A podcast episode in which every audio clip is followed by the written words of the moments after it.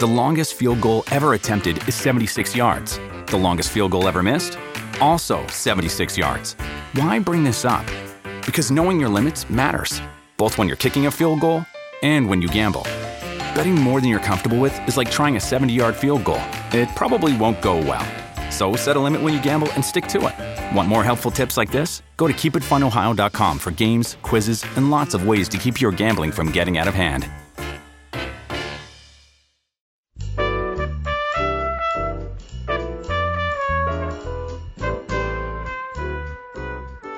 It's another edition of Behind the Mic with AudioFile magazine. The publisher of AudioFile, Michelle Cobb, is with me this week, and she's giving us suggestions for some of the books that she's listening to and thinks are worth noting. I'm Jo Reed, and here's Michelle. Hi, Jo. Today we're talking about an earphones winner. This is Dear Edward by Ann Napolitano, read by Cassandra Campbell. And what is this about? Well, it's uh, not a happy topic.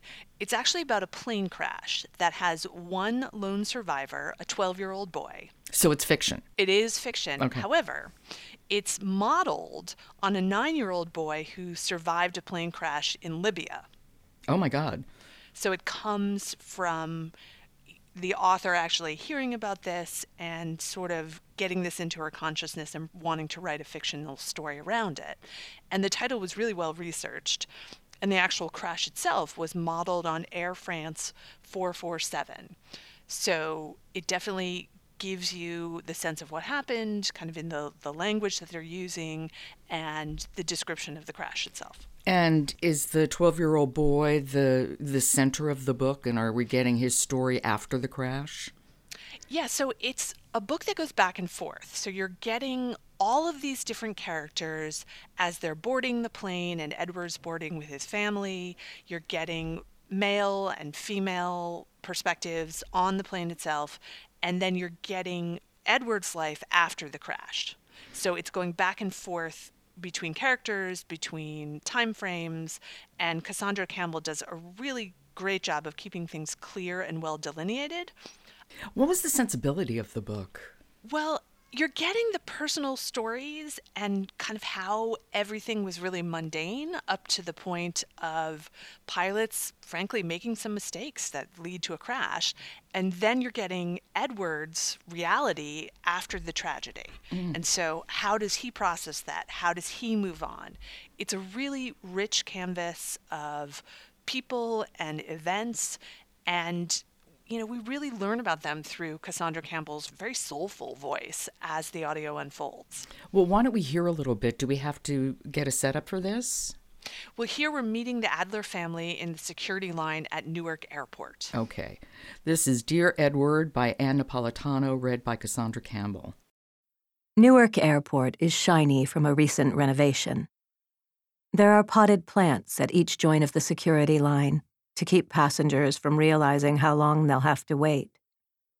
People prop themselves against walls or sit on suitcases. They all woke up before dawn. They exhale loudly, sputtering with exhaustion. When the Adler family reaches the front of the line, they load their computers and shoes into trays. Bruce Adler removes his belt, rolls it up, and slots it neatly beside his brown loafers in a gray plastic bin. His sons are messier, throwing sneakers on top of laptops and wallets. Laces hang over the side of their shared tray, and Bruce can't stop himself from tucking the loose strands inside. And so there you've got Edward, his brother, the parents, you know, before everything goes down, as it yeah. were. I found that this was particularly interesting in terms of the timing because we've been seeing and hearing about plane crashes and helicopter crashes on the news quite a bit. And the access to information online parallels to the events within the book also. Yeah, okay. So this seems like a kind of um, a somber read. I think it is somber, but at the same time, it's really quite hopeful because, unfortunately, for all human beings, what happens for us is that when tragedy occurs, life also goes on. And we need time to process that. We need people to help us process that.